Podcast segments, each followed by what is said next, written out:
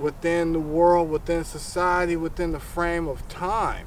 The 8 hours or 9 hours that the sun is up until we let the next 7 or 8 hours until the sun comes back up, are we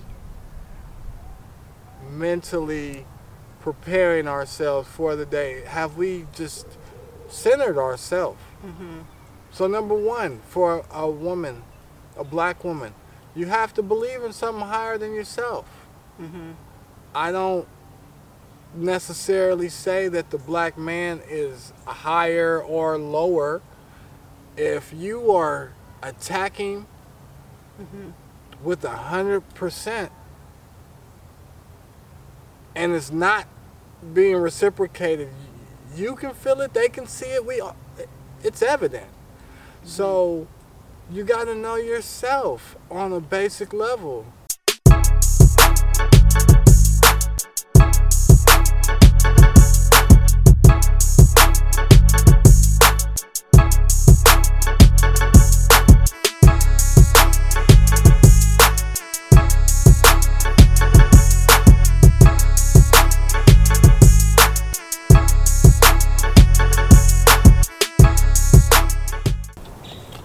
A little closer. I won't bite, I promise. I just want to be. I feel like a kid right now. That's good. You feel like a brother and sister moment. I know. You introduced me to this park. Do you remember? No. Probably not. Like a long time ago. Like 6 years ago. It was about 6. I remember the other park.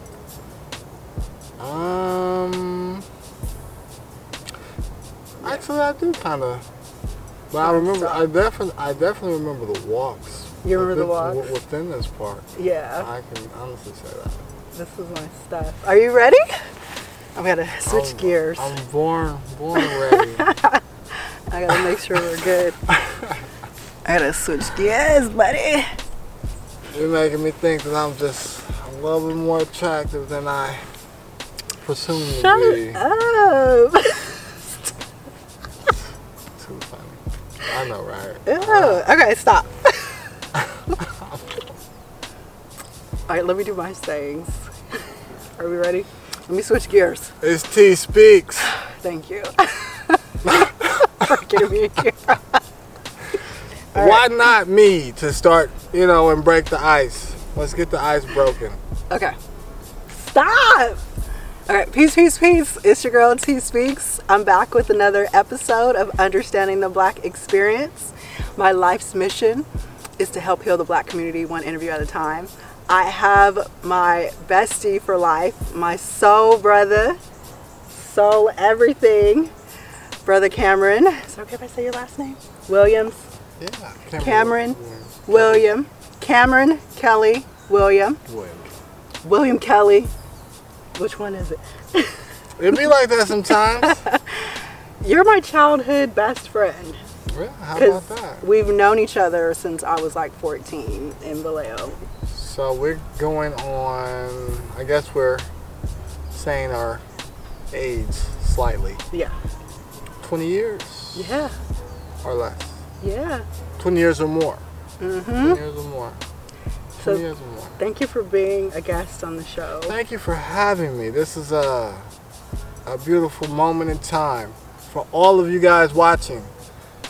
A lot of things are happening, and for this, it's really necessary. So I want to thank T-Speaks for not only myself being here, but every other interviewer that she's had on the show.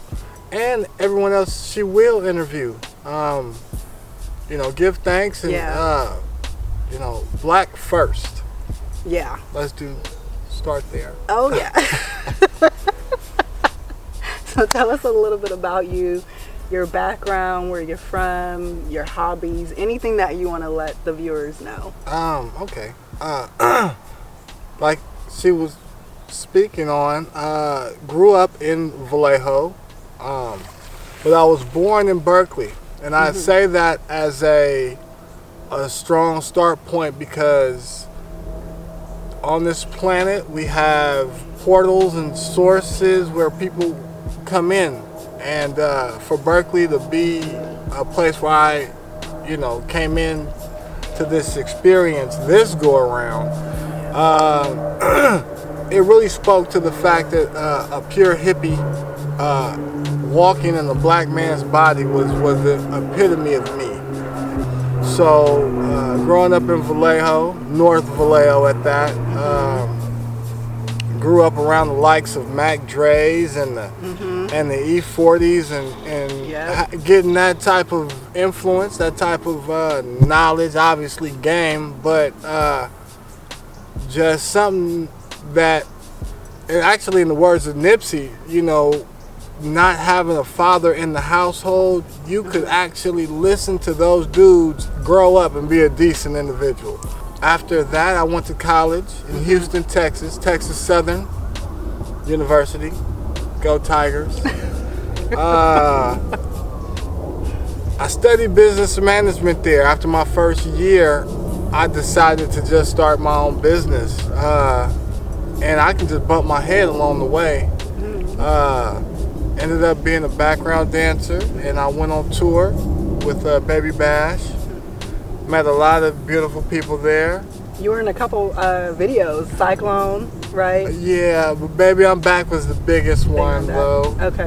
With Akon. And every time I see Akon in life, he looks at me like, I know him. I don't know where from, but I remember you. Yeah. You know, after the tour life, after the schooling, I went and had to piece back together my life. My father was in Johnstown, Pennsylvania, and I got a moment in time to go and talk to him and, you know, kind of right some wrongs and understand a little bit more about my physiology and my anatomy through him. And karmic patterns. You know, we have a lot of karmic imprints from our parents. It would behoove a person, or for a person to take heed to understanding those things that, you know, your parents might have gifted you with, or the lack thereof. Give us some examples. Let's talk about that. Like, what do we get from our parents? Let's. I mean, you know, we know anatomy. We know genetics. We get, you know, on a very basic level, we get eye color and you know the simple things. On a spiritual level, though, if you were a fan of cats, if it was your first time ever seeing a cat, and you were indifferent, you had no feeling toward that cat. When your mom or dad comes out and they say either, "Come here, kitty," and or "Scat, cat," you have an imprint that's already embedded within you. So you either love or hate cats, kind of initially from there. It might not always sustain itself, but there's a karmic pattern that has to do with your parent, you, and your affiliation with cats or anything. What about like mental health stuff? Like definitely. Well, that's on a much larger scale. A lot of things that we would consider or deem mental health issues a lot of times could just be from your diet and what you're consuming, what you are of. They say that about ADHD, and they say that about ADD children. You switch their diet up. You get them on a different type of diet. And we all learn at different levels and at different rates and at different paces. So one's frequency might not mesh the same with someone else's. Yes, inherently we do take on addictions from our parents. My dad had a beautiful drinking habit, and I don't have a drinking habit. However, if I get too down on myself that bottle does start looking a little bit more appeasing. Yeah. And I can convince myself into believing that might be something that I might want to do. And it's always active. The same is going on with our chakra centers. They're always emanating each direction. So if you are blocked in your energy source, let's say speech, if you can't communicate well, it will come out. It will show up. And not in one way, but in several different ways. It manifests itself because it's a block. It has to be open. I've noticed just growing up being a black man for 35 years is there's a certain conditioning and there's a certain rhetoric that I think that black men have kind of accustomed themselves to, and it's to believe less than for themselves. Mm-hmm. One thing I've learned, I guess, on the journey is that faith does come by hearing and hearing and hearing.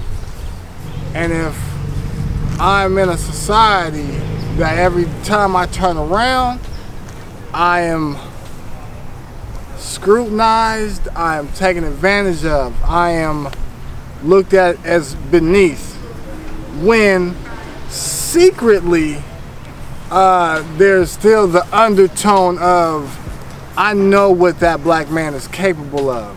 So I can't ever put him in my establishments and give him something that I've worked or stole so effortlessly for, you know. Us moving forward, black people as a whole have to say, let's look at who the true enemy is. First, let's identify where this hate and this anger that's already kind of embedded through an ancestral DNA. Do we talk about slavery? Do we talk about the redlining? Do we talk about Jim Crow? Do we talk about it all? Do we talk about castration? Do we talk about some of the most diabolical things you can kind of think of? These people did, and we were supposed to kind of somehow be okay and get by. That can't be reality, and we understand that there's probably something much deeper going on a core level. There aren't too many sectors within our society that speak to a black community that I can bounce my money 8 times, 10 times, and that makes sense that when it finally goes out, we've built more and more and have had more to kind of work with, resources. Really intense questions. So tell me something you want the sisters to know about the black man. One thing that I need to stress to the black woman, mm-hmm. in the words again of Nipsey, the marathon continues. This isn't, it's not a sprint, it's not a regular race, it's really a marathon. As confused as we are, both men and women, black men and women.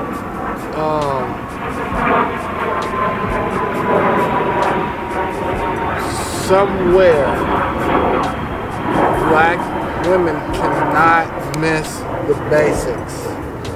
What are the basics? I want you to just like... I'm about to give it. The basics start with something as simple as, when we first wake up in the morning, are we appreciative of this life? Have we set a tone for or a role mm-hmm. within the world, within society, within the frame of time. The 8 hours or 9 hours that the sun is up until we let the next 7 or 8 hours until the sun comes back up. Are we mentally preparing ourselves for the day? Have we just centered ourselves? Mm-hmm. So number one, for a woman, a black woman, you have to believe in something higher than yourself. Mm-hmm. I don't necessarily say that the black man is higher or lower. If you are attacking mm-hmm. with 100%